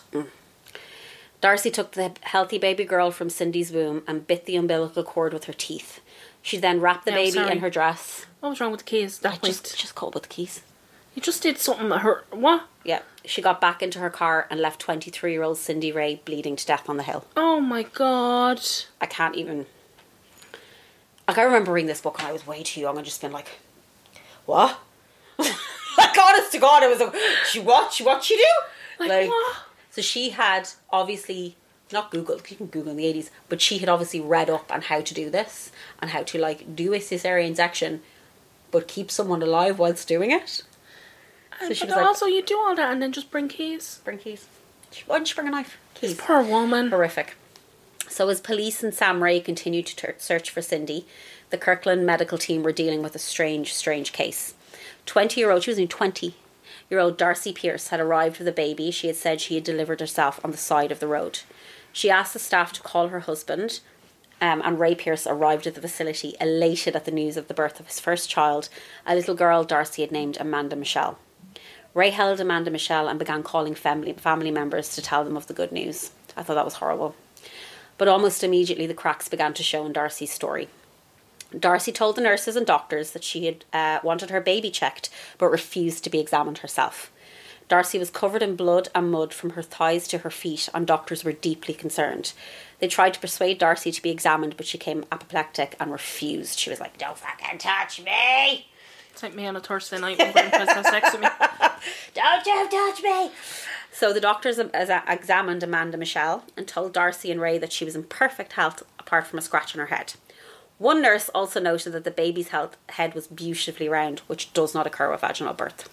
so that's when Ah. they started to be like, How did you How'd you push this how'd out? you push this out with a perfect little round head? Why is it not like, you know, when you get a baby doll's head and you go like that? Why is it Have not you, like that? did you ever talk about Graham when he saw Lily's head come out? yeah, he told me that before. Hey, I Poor remember- Graham. I remember his face. Was he not prepared, prepared at all? No, and he was like, I didn't know your school did that. I was like, what do you think the soft spot is for Yeah, like on the your head? little- Like, it's so that it can, like, essentially flatten. It's Yeah. like a cone. But it's mad that it's in a cool. I, I, I didn't even think of that until I read that the nurse was like, the head was perfect, perfectly rounded. There was no dent- dents or anything. So by now the doctors What and a the smart nurses nurse. Mhm, were growing suspicious of Darcy's story and asked Ray if he would speak to Darcy about being examined. She still wouldn't let them examine her. He did, and eventually Darcy agreed, telling the doctors she would only let the examination happen once they promised not to tell Ray what they had found. So like, she was like, "You can examine me, but don't tell my husband." So at ten forty p.m. that night, ten forty p.m. that night, that woman was still on that hill, dead. Like it's insane. Darcy was examined. The doctors could not find any evidence that she had given birth. So this is from the LA Times. Dr. Susan Graham, the chief resident, said Pierce looked like a woman 20 weeks pregnant with a nice little bulge, bulge in her abdomen, but it was not a uterus. It was soft. She had not given birth. At around midnight, the doctors confronted Darcy and she told them that she had, in fact, not given birth to the baby. Wait, you hear this. But instead, the baby had been delivered by a surrogate mother in Santa Fe, attended by a midwife who had then splashed blood on Pierce's legs to make it look like she had delivered. What? She told the doctor she had met the surrogate mother outside an abortion clinic in Portland and paid her $10,000 for the baby. She also told the doctor she could t- not tell her husband the real story and begged them to keep it private. So, this is what she concocted in her head as to where she got the baby. Jesus. At 1 a.m., Dr. Susan Graham locked the nursery where Amanda Michelle was sleeping. She called the police and told them she believed they had a woman in their care who had kidnapped an infant. At this time, Cindy Ray was still missing. The police arrived and began questioning Darcy. She was calm and serene and she answered every question put to her. They asked her the midwife's name. She said she could not remember. They asked her where she got $10,000 to pay for the surrogate and she told them she had a trust fund. Darcy had answers, but they made no sense. At this time, the news of a missing pregnant woman had begun to make its way around the hospital. The doctors and police feared the worst, worst and believed that Amanda Michelle may be the missing woman's baby. At 3:30 a.m., Dr. Graham, along with a nurse called Elizabeth Kohler, who's amazing, uh, she was the nurse in charge, confronted Darcy. So the police had been here; she hadn't told them anything, and these amazing nurses stepped in and basically Got the truth. sorted this out. They asked if she knew Cindy Ray. She told them no, that she had no friends in the town. Graham told Darcy that the mother of Amanda Michelle may be in danger somewhere, to which Darcy replied, I'm sorry that Cindy Ray isn't missing, but I don't know her. So at 4 a.m., the police pulled Ray Pierce aside to tell them they were certain Amanda Michelle was neither his nor Darcy's child. I feel so bad for this guy. Like, he What? thought that was his baby. He rang all his family and was like, This is my baby. We've had a baby. And then the police were like, That's not your kid we don't know where this kid has come from and we've, we're afraid the actual mother is in danger somewhere. Like, it's fucked up. Ray seemed devastated, and the police noted uh, that to them he truly believed Darcy had been pregnant. Ray's a whole dumbass. So at 7 a.m. the next morning, Darcy still seemed calm and resolute in her story as detectives continued to question her. What a fucking. She didn't give a fuck. She told them, It's my baby. I paid for it. It wasn't until nurse in charge, Elizabeth Kohler, brought the baby to Darcy at 10 a.m. and began to speak to her that Darcy showed any signs of cracking. So this is quote. This is what Dar- Darcy told the nurse. I feel like a real person for the first time in my life. This baby is going to live its entire life with me. She told uh, Nurse Kohler of her adoption and how she never felt part of a family or truly loved. So this excerpt is from the LA Times article. I'm just going to read it in full. So, do you want to keep the same thing to happen this, to this baby? Kohler asked her. Pierce was quiet. How do you think this baby's mother would feel? There was no response. Do you have any idea where this baby's mother might be? Pierce began to talk. Maybe something terrible has happened, but I can't bring it up. Pierce handed the baby to another nurse and asked her to take it away. She began to cry. I've done something horribly wrong. I'm afraid maybe something is wrong with that woman. So it was only that this nurse stood in and was like, "So you feel lonely and abandoned, and but you're going to let this baby feel the same by taking away its real mother." Um, Darcy confessed to the, p- the police, and within minutes, detectives, along with Nurse Kohler and Darcy P- Pierce, were driving on Interstate 40 towards Cindy Ray. Oh. Darcy spoke the entire time she was in the police car, explaining how she had used a fake gun to kidnap Cindy. As they got closer to Cindy, Darcy became hysterical, screaming, I killed her, I took the baby, God, I hope she's not dead.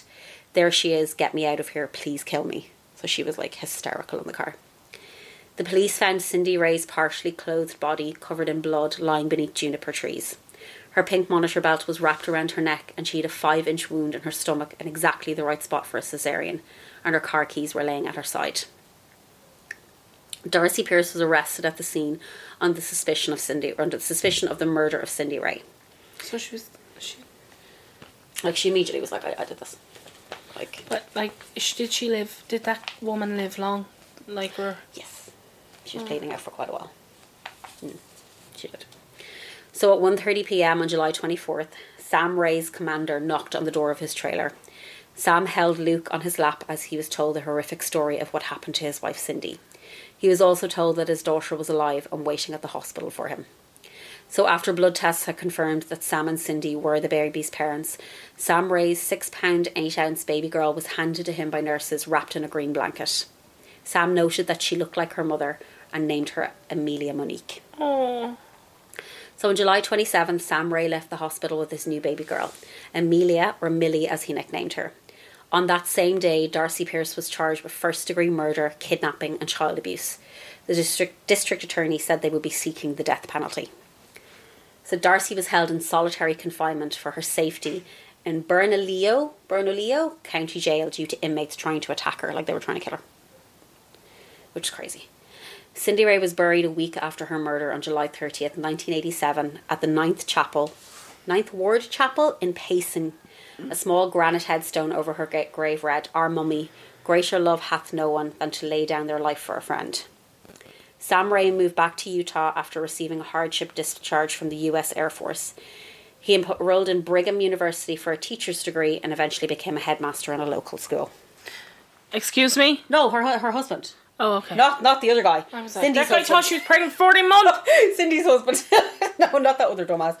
So, whilst in prison awaiting her trial, uh, Darcy began to be seen by various psychiatrists. So, this is the 80s, and this was not like a thing that was happening a lot. So, they were trying to figure out what the fuck had happened here because it was shocking. Like, uh, Darcy spent hours and hours in sessions with various clinicians. Uh, as this was the uh, country's uh, thir- only third known case of fetal abduction by crude cesarean, there was not a lot of studies at hand, so they were kind of going in blind. So I'm going to talk about fetal abduction because I think this is really interesting. It's probably really boring for other people, Of but course you do. uh, not in a gross way. I'm just like it's such a bizarre, it's such a bizarre thing. How many pages deep are we? We have one, two. I told you it was long. Three, four pages left. Right, talk to me about the fetal abduction. nearly there. It is odd. I know that other case of that um, lady who pretended to go buy the dogs off the pregnant lady and Yes. cut her baby. Murder out. most Irish. I or think murder, that lady murder most Irish, lived. my favorite murder did, but that lady lived as well. Yeah. But it's rare for both. It's rare for the p- person that's attacked to live. It's even rarer for the baby to live. Yeah, well, it would be. like, but you're in not this- a doctor. Yeah, like it's kind of a miracle that Amelia lived because they she like was in a desert in the middle of nowhere. in And was cut out by scorching heat keys. And was cut out by fucking keys. Like it's incredible that she lived. So fetal abduction is defined as the rare crime of child abduction by kidnapping of an at-term pregnant mother and extraction of her fetus through a crude cesarean section. So the abductor pro- profile can be as follows. Uh, and this is from fetal abductions, brutal attacks against expectant mothers on the rise in the How US often does it happen? like since I think it's since I wrote down the statistics here. So Does it only happen in the States? No, it happens everywhere. So between 1983 and 2015, there have been 23 known cases of fetal abduction in the United States alone. So 23, 23 in the, States. U.S. Now in Argentina during the war, this was a frequent thing that happened, where soldiers would cut out the babies of peasant women and give them to high-profile people, and either Why? let them bleed out or die because they were just they hated poor people But what would they do? Why would they want? Why did they want the babies? because rich people wanted the babies. so they wanted to buy them. Yeah, didn't buy them. They just took them. They were like, because they hated communisms, communists. So if they thought someone was a communist, they just murdered them. Yeah, if you ever read up on it, it's horrific. So that was like frequent then. It's happened in the UK. It hasn't happened in Ireland. It's happened in Japan. But it probably just hasn't happened here because population-wise, Yeah, there's there's just just not not enough, enough of us. people. Yeah. Um, but yeah, it's it's frequent. Like not frequent, but it, it does happen. Okay, You know? it happens in Japan. Yeah. A lot of shit happens in Japan. A lot of shit happens in Japan.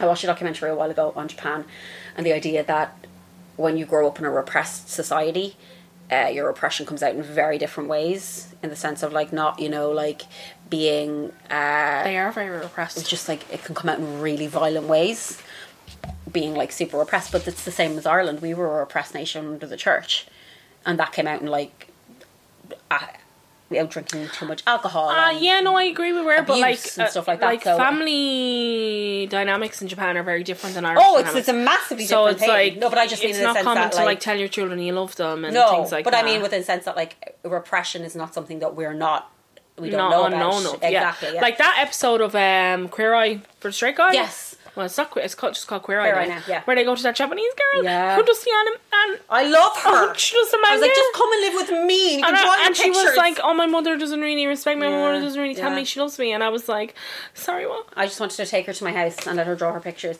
So, fetal abduction is usually perpetrated by a woman after organised Has planning. it ever been perpetrated by a man? I like Mm. Not how that you're I- currently a specialist. No, and I couldn't find this any. is your I couldn't find uh, any cases of area being of raped. expertise. But I think the reason it's not perpetrated by men is that there is a maternal instinct to play her.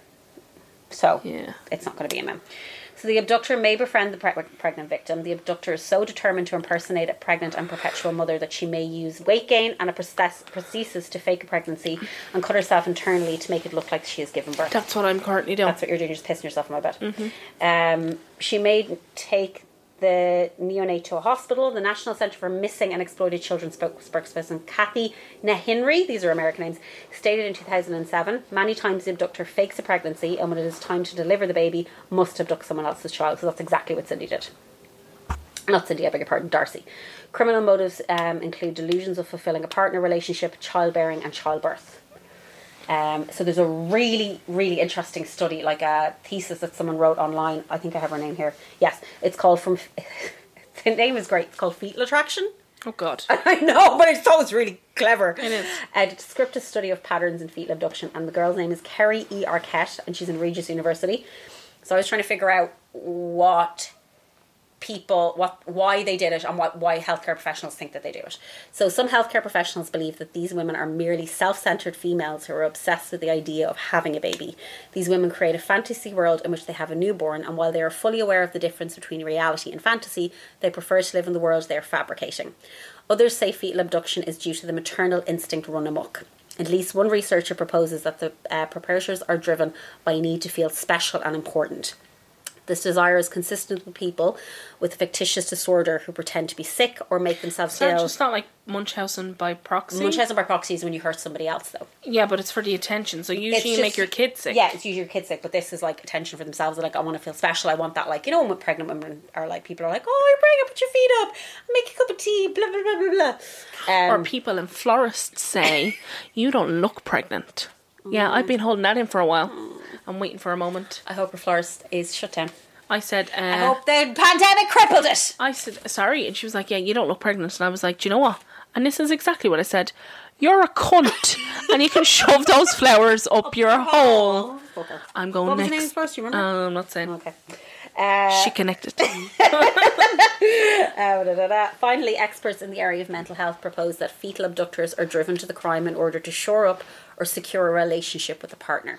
Ah, This is a that's bit- why Lily exists. The belief that a baby would cement a romantic relationship it is, is examined within this paper as one of the prominent strains syncrical to Agnew's criminology theory. So, that people, like, because some people saying that's misogynistic. I said, no, that's not misogynistic. Because I know so many people in my life that have had babies to try and fix relationships. Yeah. And it is the last thing you should do to fix a relationship because if you are on bad terms with your partner, bringing a screaming infant into it that won't let you sleep seven days a week is going to make that a hundred times worse. Yeah, and like, I don't think that's a massage. Like I not, think like, people do. I think people do that, and I think women sometimes do see it as like a. If I have this thing, then we'll be we're together. we're together and this will bond us and you'll stay with me. Yeah, yeah, and because if, if you you know if you have a child with me and you love it as much as I love you, Yeah, we're going to be together forever and the baby. and will I'll have keep- given you that. Yeah, yeah, Um, yeah. so I get So that. it is a thing that happens, but uh, so qualitative or unsubstantiated data about abductors include cla claims by ten of the women. These were ten women that she investigated that they were sexually, physically, or emotionally abused as as children. Other incidents defined as traumatic by abductors included parental divorces and multiple remarriages, the discovery of a parent who committed suicide, poverty, and years spent in a refugee camp preceding internal immigration. A refugee camp. So the adult criminal behaviour of at least six of the abductors may have been forecast by juvenile uh, issues with chronic lying, aggression, risk taking, promiscuity, and drug use. So many of the early abductors showed like an obsession with having a baby because they wanted to feel like they have something to love. I will say this: I think it's very important to know that you don't want children, as opposed to knowing that you do want children. Here's my thesis on why it's more important to know that you don't want children. The last thing you want to do is bring a child into the world when you do not want it, because what happens is massive amounts of damage. Like, if you are saying to yourself, so many women in this world have had babies because they felt forced into it, they felt it was what they were meant to do in society, they felt that this was part of like, you get older, you have a baby, you have a family. My mum wants me to have a baby. If I don't have a baby, I'm not a full mother. But deep Not a down, full ins- woman. someone- and deep down inside, they're like, I don't want this. They have a baby, and then there's immediate resentment. Yeah. And that child grows up to hate their mother, and the cycle continues. Yeah. I genuinely believe it's more important to know that you do not want children than you do want children. Because there's so many people out there that are accidentally pregnant. They're like, this is amazing. I'm having the best time of my life. But there are so many women that are like, I don't want this. This Yeah. is not I, like I've known from an early age that I never wanted children, and in my heart, I don't, I don't have a maternal instinct. So don't have babies if you don't want babies. Uh, no, no, no. I think it's true. I Yeah. think it's important. I do think there's Desperately a important. pressure. Oh my god, there's a massive pressure. Like every time I go home, my family, not my not my sisters or anything, my family are like, "Oh, you know, babies." No, No. no, I don't want kids, and it's a good thing that I know I don't want kids because most of you motherfuckers didn't want them, and look how we turned out. Oh, okay. So It's a lot packed. stop in that- asking me. There's a lot packed there in there. So That's don't therapy tomorrow. tomorrow. Wrong no, pack. Friday this week. You can't see me tomorrow. That bitch. No, I can't put up with you for this week. Yes, you can. I'm pu- I'm pa- unpacking all this shit. Me and my nips. Unpack some more. So Dr. Susan Cave described Darcy as quote one of the most disturbed people she had ever seen. Another doctor. She doesn't seem that disturbed. She just seemed like no. What I mean by that, like clearly she's got some shit going on. What's going on with you? But she seems pretty fucking calculated. she's like this is why because they were saying that uh you know one of the attributes to this is like to be pre-planned and organized on what you're doing and she was she knew what to do with that fucking key Yeah. she did a full cesarean and took a baby out in full health with a set of car keys I'm really good at living in like a fantasy land in my head. i wish i was Yeah. i wish like i on sometimes i I'm envy sure people it's that can I'm do sure that. it's not a good thing. no but i think it can be because i think it sometimes it lessens anxiety where Oh you yeah, I can don't just have like I don't have anxiety. I cut don't- it off Yeah. and you're like, I'm just going to stay here. Sometimes I wish I could do that, I but don't I'm just stri- like, my brain is like, real life. so another doctor, Miriam Rosenthal, diagnosed Darcy with postpartum psychosis, which she believed was triggered by the baby Darcy miscarried. Now, the only thing She about that is that a didn't. lot of people say Darcy did not miscarry because she was now pregnant. So this is Miriam Rosenthal's um, hypothesis. So this psychosis can be linked to severe mental illness, such as bipolar or schizoaffective disorder, with the risk of this um, occurring increasing if a family member has suffered from any of these conditions. So Darcy's birth mother informed the co- courts that both Darcy's grandfather and great gra- grandfather had been institutionalized for schizophrenia. Oh okay. I just want to say also because I was reading this, I'm not saying in any way that um, postpartum psychosis means you're going to murder anybody. That's not what I'm saying. That's not even a thing. Most people get help and they're fine. It's just that that's what she said. So Dr. Miriam Rosenthal also believed that Darcy could have been suffering with pseudocyesis or false pregnancy. So this is from biomedcentral.com okay. pseudocyesis is defined by the DSM-5, which is like there's a book called DSM-5, which is all the uh, mental illnesses. That's my title put and into work. it. And it actually is DSM-5. DSM. That's you. That's my title. Tell me what I've got. So is a false belief of being pregnant that is associated with objective signs and reported symptoms of pregnancy, which may include abdominal abdominal enlar- enlargement, reduced menstrual flow, amenorrhea, not sure what that is, subjective sensation of fetal movement, nausea, breast engorgement and secretions, labor pains at the expected date of delivery. So your brain can make you believe all of that is happening to you. And then I remembered animals do that all the time. Yeah, because dogs Dogs sometimes do have it. pseudo pregnancies. Becky's red- rabbits had pseudo pregnancies, and Becky said she was like building a little nest for her babies, and she was pregnant. Oh, Becky. Poor little boy bunnies. Poor little Becky. So, a woman can be so She was crying a DSM five you. a woman can be so desperate to be pregnant that their bodies begun, begin to react as if they are. They can suppress the hormones and their hormones and stop their periods. Women are amazing. fucking crazy. It is generally only a doc when a doctor can show the woman an ultrasound of their empty womb that they begin to believe they're not pregnant. So they're fully convinced they're pregnant until the doctor is like, "There's nothing in there." Oh, Which a is ghost Which baby. is fucked up. So Dr. Rosenthal called Darcy quote psychotic following a traumatic pregnancy. Bear in mind, some people still believe that Darcy was never pregnant. In January 1988, Darcy's trial began with Darcy entering a plea of not guilty by reason of insanity In January when? in 1988. An earlier plea was made by Darcy a month previously where she pled not guilty without the insanity part. So she was like, She not, was like, guilty. I'm not guilty, I'm not insane. And then her lawyers were like, shut the fuck up and say you're insane because you're going to jail for the rest of your life if you don't. Well, you're going to the death penalty if you You're don't. getting. So Darcy's defence were hoping to prove Darcy was legally insane. In order to meet the requirements to be considered legally insane, Darcy would have to have the following. A mental illness that impaired the ability to tell right from wrong, a mental illness that impaired them from knowing exactly what they were doing, or that impacted them so severely that they couldn't stop themselves from committing the crime. Ding.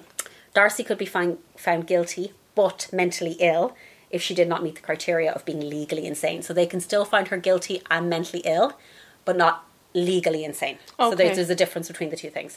So in February 1988, due to some issues with court documents and blah, blah, blah, the death penalty was dropped. So she wasn't going to go for the death penalty. That was completely removed and Darcy's trial began. So there's some issues with something and they were like, we're not going for the death penalty now. That's odd, isn't it? I think it's because she was a woman, and it was due to babies and things. I think there was like they didn't say why because apparently that information is locked, but it was dropped. So the state's defense argued that Darcy was not legally insane; that she knew exactly what she was doing. Sounds like it. The state psychiatr- psychiatrist argued that yes, Dar- Darcy was mentally ill and was very sick, but she was not insane. The prosecution argued that Darcy's miscarriage. Uh, I'm sorry, marriage. This is where they got this from. Marriage was in trouble, and in order to try and save it, Darcy believed she desperately needed a child. So she told them, "He's going to leave me, and I need a baby." They argued that Cindy was in the wrong place at the wrong time. Was she? She seemed to be in the right place at the right time I because she was thought that going for an a appointment. Fucking horrible thing to say. Yeah. Darcy did not premeditate the attack on Cindy, that she just wanted a baby and Cindy was there. So Darcy's lawyers argued that Darcy was not sane at the time of the murder and that she had multiple personality disorder. They told the jury that under hypnosis, Darcy spoke of another part of herself, the quote, dark one. So this is from the LA Times. One part of her thought she was pregnant, another part covered up the fact that she was not. One part strangled Cindy Ray, another saved the baby. So this is their argument. Bullshit. So they're saying it's okay that she murdered Cindy because she saved the baby. She saved the baby. She abducted the baby, Hmm. and she could have killed the child. So they argue that one part of She just Darcy- got lucky. Yeah, one part of Darcy's personality killed Cindy, and Darcy didn't remember any of it. Nonsense. The state argued that the only psychiatrists who believed this multiple personality diagnosis were the defense's own psychiatrists. They stated that Darcy, whilst maybe suffering from a mental illness, was in fact legally sane at the time of the murder. Where'd she get all this money for this? The lawyers. Mm-hmm. Well, I'd say they'd probably just give it to her pro bono. Because ha- she has, she legally has to have lawyers. She has to have lawyers. Oh, okay. She can't do, she, c- can't walk in without a lawyer. I'd say you know those because that's like a big media It's a case. bi- I'd say they were like, we'll just do it. yeah. So the jury agreed, and on March 29th, 1988, they found Darcy guilty but mentally ill on all charges. What? So guilty but mentally ill. Do you agree? Hot takes. um, yes. I, she wasn't legally insane. She knew what she was doing. Yeah. See, I don't. I don't think she was insane. I It was think she knew what completely- she was it doing. completely premeditated. Yeah. Yeah. So the judge handed down a life sentence to Darcy, which is 30 years under New Mexico law, along with 18 years for kidnapping and 18 months for child abuse. The judge stated that Darcy would receive the psychiatric care she required. Darcy Pier- Pierce's defense team stated they did not believe Darcy would receive any adequate mental health care whilst behind bars. Darcy appealed in 1990 and 1998, but her, her convictions were upheld both times. As of 2021, Darcy Pierce is still incarcerated at the Central New Mexico Correctional Facility in Los Lunas in Albuquerque. Has she ever spoken? No, but you know it's really fucked up. What? Because I googled her, and the pictures you get of her when she's nineteen. She's nineteen. She's a nineteen-year-old girl, and now you Google her now, and you're like, "Whoa, she's so much. She's so old. Like she's fifty-eight now. Wow. And it's just weird. And she has prison eyebrows. oh, does she? Yeah, she has prison eyebrows. I, we've all had prison eyebrows, even when we weren't in prison. Sure. So in 2019, lawmakers in New Mexico pushed to pass a bill that would allow all inmates convicted of murder who completed a mandatory life sentence of 30 years to be released from prison pending conditional parole hearings. Darcy Pierce would be one of these convicts. As per the San Francisco Reporter, the bill would cha- change current state law by ordering that any inmate sentenced to life imprisonment shall be paroled after 30 years unless the parole bo- board makes a finding that the inmate is unable or unwilling to fulfill the obligations of a law abiding citizen. So basically, they're saying if you've been in jail for 30 years, You've served your time. you've served your time, go to a parole board. If they say to you, Will you not do this again? You go, No, I promise I won't. You're out. So I personally think this is because the jails are over. yeah. As of yet, the bill has not been passed. Okay. Cindy, sorry, Sam Ray is now 58. He's a headmaster in Utah and has since remarried. After Cindy, Cindy's murder, he kept a box with his wife's belongings, along with clippings from her murder case, to show Luke and, Luke and Amelia when they got older. He said, I want them to know who their mommy is. She loved other, other people with all of her heart. I imagine she felt very sorry for the woman, for Darcy Pierce. Samuel Ray said at the time that he held no bitterness towards Darcy Pierce. I feel sorry for her. I feel sympathy for women who cannot have children of their own. One of my best friends couldn't have babies. It's a hard thing. So in 2007, at the age of 17, Amelia Ray, the child who was so cruelly torn from her mother's body, spoke to a documentary crew about her life and she seems to hold the same sentiment as her father. Quote, I love the life I have now and I wouldn't change a thing. So it isn't like she ruined my life and made it horrible. When I do think about her, it's more like sad- sadness about how she has so many problems and how she needs to get help. So between 1983 and 2015, there have been 23 known cases of fetal abduction in the United States alone. And that is the story of the murder of Cindy Ray and the fetal abduction of Amelia Ray by Darcy Pearson, which is horrible and I'm very sorry. Are you okay? it's crazy. Well, I think the most mental part about that is Amelia is alive. And she's like, this is my birth story. Yeah. Where were you born? I was born in a hospital. Where were you born? Imagine, you know, when you go Wow. and do those really shit things where it's like, uh, tell us a, a fun fact about yourself. That's a fun fact in work. And you're like, hey, do you want to know something really The uh, room would messed just be up? silent. And you'd be like, uh, this girl is sick. Yeah. Um, or uh, two truths, one lie. yeah, but she met um actually Amelia met another girl that this had happened That to. a was born baby the that same way. born the same way, and she said she felt like And uh, do you know what I will She's say? The one, uh, the the wonderful thing, and I don't know where these people get their strength because horrific. I wouldn't be able to turn around if something like that happened to anyone I loved and say that this does not fill me with rage and not- I feel not sorry angry. and I'm not angry. Um, I just feel sad that they need like they need help. I just wouldn't. I know I would not No, of course not. be able to do that. And that's totally fine as well. Like, do you know what I mean? It's kind of like it's But I wonder if you have to get to that point to have I peace. don't I don't think so. I think a lot of this has to do with the fact that they were very very religious and they were brought up in the Mormon faith and I think that they turn to their religion when anything like this happens to be like how do I heal and how do I not have this bitterness and anger in my heart. So I think maybe that's what that is, but also whenever I read these stories and people say, I'm not angry at the person that murdered my child, I'm not angry at the person that murdered whoever, I'm like, that's fine that you're not, and that's amazing that you're not. But also, it is okay to be angry at them. And I hate this narrative of like, you know, forgive and l- move on. No. They murdered someone you love. Yeah. You don't have to forgive anybody that does something like that. And like, it'll remember that show we were watching on Netflix about that. Oh yeah, the lady that like strangled the and other then said guy. he wanted her to he wanted her to kill him, Yeah. and then there- his his parents were like, "Hey, let's be best friends." And then she Sorry, was in the what? like in, No. she was in the room with the police No. officer being like, I just wanted to feel what it was I like just- to kill yeah. somebody. Like- and then And his parents these- were still like, Yeah, but his parents were making money off it. they were making money, and that's why the rest of the What's family that were like, called? "Fuck off." I killed is it I'm a killer or I'm a something? killer. It's on Netflix. Yeah. Yeah. Um, but yeah, I just fetal abduction is so absolutely insanely terrifying. I can't begin to imagine. I can't begin. I just with with a car key. Like what the. F- with a car key, like she stopped enough to get a fake gun, but couldn't get a knife. The That's whole, what the whole thing is just like what. And the worst part about it is both Cindy and Darcy's husbands worked on the same airbase, so they probably would have like met each other at some point or knew each other, not knew each other, but like spoken to each other and stuff. So that's why she had been watching who was coming in and out of the Kirkland airbase medical facility to see who was like the heav- most heavily pregnant person that she could attack. But yeah, that was the first true crime book I ever read. Oh, look at you with the big brains on Emma. It wasn't. It wasn't a big brain book. You were twelve. That wasn't, that wasn't a big brain book. Trust me. Alright. um, Jim Carrey is a great writer, though. If you ever want to read anything by Jim Carrey, I was um what was I doing when I was twelve? Playing TV on the not, road. Be, not being a weirdo like Do you you. want to play TV? That's TV. Oh my god! do it. Classic kids game. What is it? Play on the road. One person sits up the top.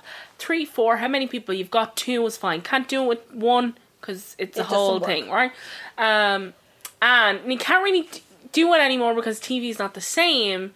So I would sit on the wall Okay. and then uh, the three people would start at the like. So if we were playing on the wall, they'd start on the other side of the road Okay. and I would go, uh, um, drama on Saturday nights at eight thirty. Oh, we did play this. Yeah, Yes, drama on yes. Saturday nights at eight thirty. Oh God, how sad. and then someone would go, I don't know, I was on Saturday nights at eight thirty. Noel's fucking House party. Noel's house party, and you go, eh, eh, not a drama, you tick cunt. um, I did play this. and then someone would get it right. So they'd be like, Holby City, um, one step forward. Isn't it bad that you could not play that now because there's so many channels that we have And- like seven Yeah, channels. it's seven channels. Yeah. And- we're so old, Sarah Jane. Excuse me. And then obviously they would like. So then the whole point of the game was like whoever got to you first is the winner. Yeah. They win nothing. It's just like the the joy of winning. Yeah. Um. And God, yeah. TV. TV. It's so weird. Isn't that weird? Uh, Seven thirty on RTE on a Saturday, Yeah. and like you just know that Yeah. because you have no other TV channels. Yeah. Eleven o'clock on a Sunday morning. BBC One. Antiques Roadshow. um. Imagine trying to play TV Yeah. now. You'll be like, um, eleven thirty. No, twelve thirty Monday to Friday. The den. You can't do it with Netflix. yeah. No, you can't. Or Amazon Prime, like, I you, know. you couldn't do like times. It'd have to be something else. No, it'd have to be something else. It'd be like drama. kids, they're both- they're born. Yeah, drama. Amazon Prime. Jodie Foster. Uh, that one about the Iraqi uh, terrorists. like, They don't know they're born, Sarah. uh, they Uh, These don't know they kids, were born. You don't know Um, you were born. that's what I was doing when I was twelve. Yeah, I was reading weird books about Probably women cutting doing loads of some women other out. things. Um, what was I obsessed with when I was twelve? I was really obsessed with like, uh, like your third eye and stuff.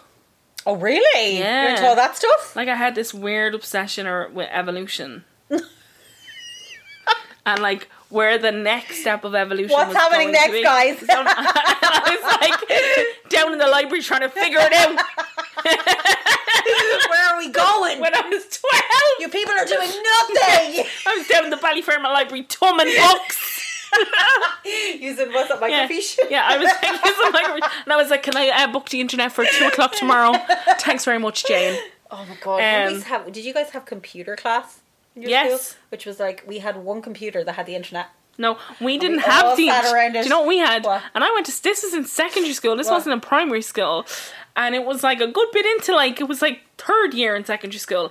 Um, and when did I start secondary school? Nineteen ninety eight. Uh, I finished in 2002.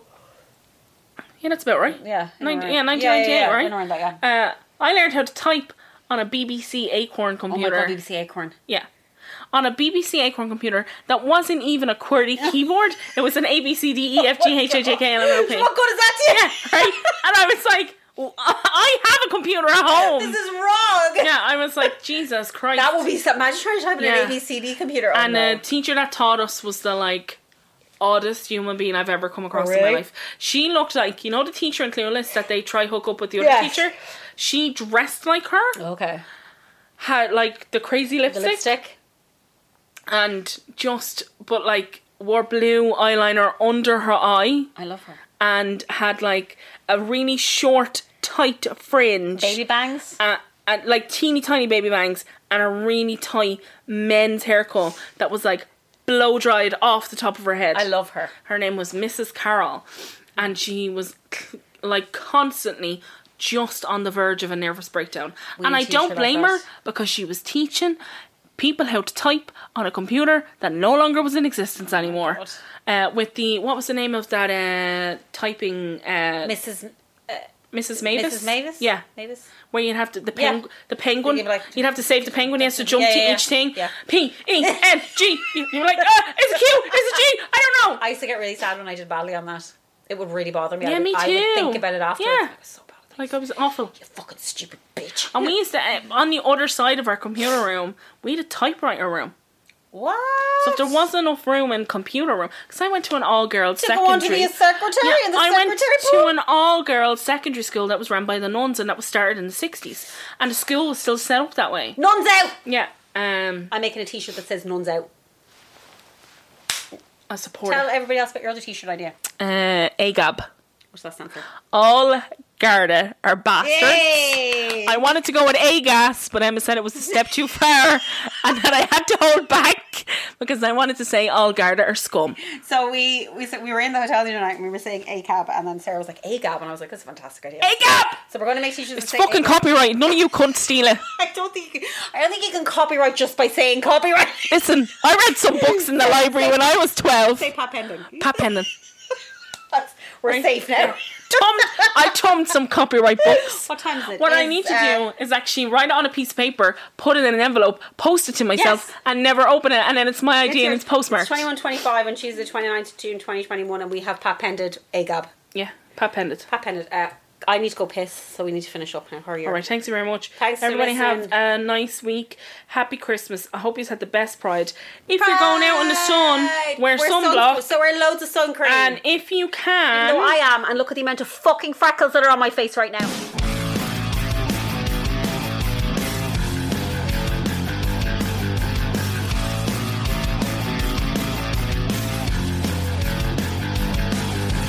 Here I was completely wasted on half a G&T. Was thinking I would like a hookup, but men are so unclean. Now why the hell would I depend on some dumb Neanderthal? See, I don't need nobody's help. My right hand does it all.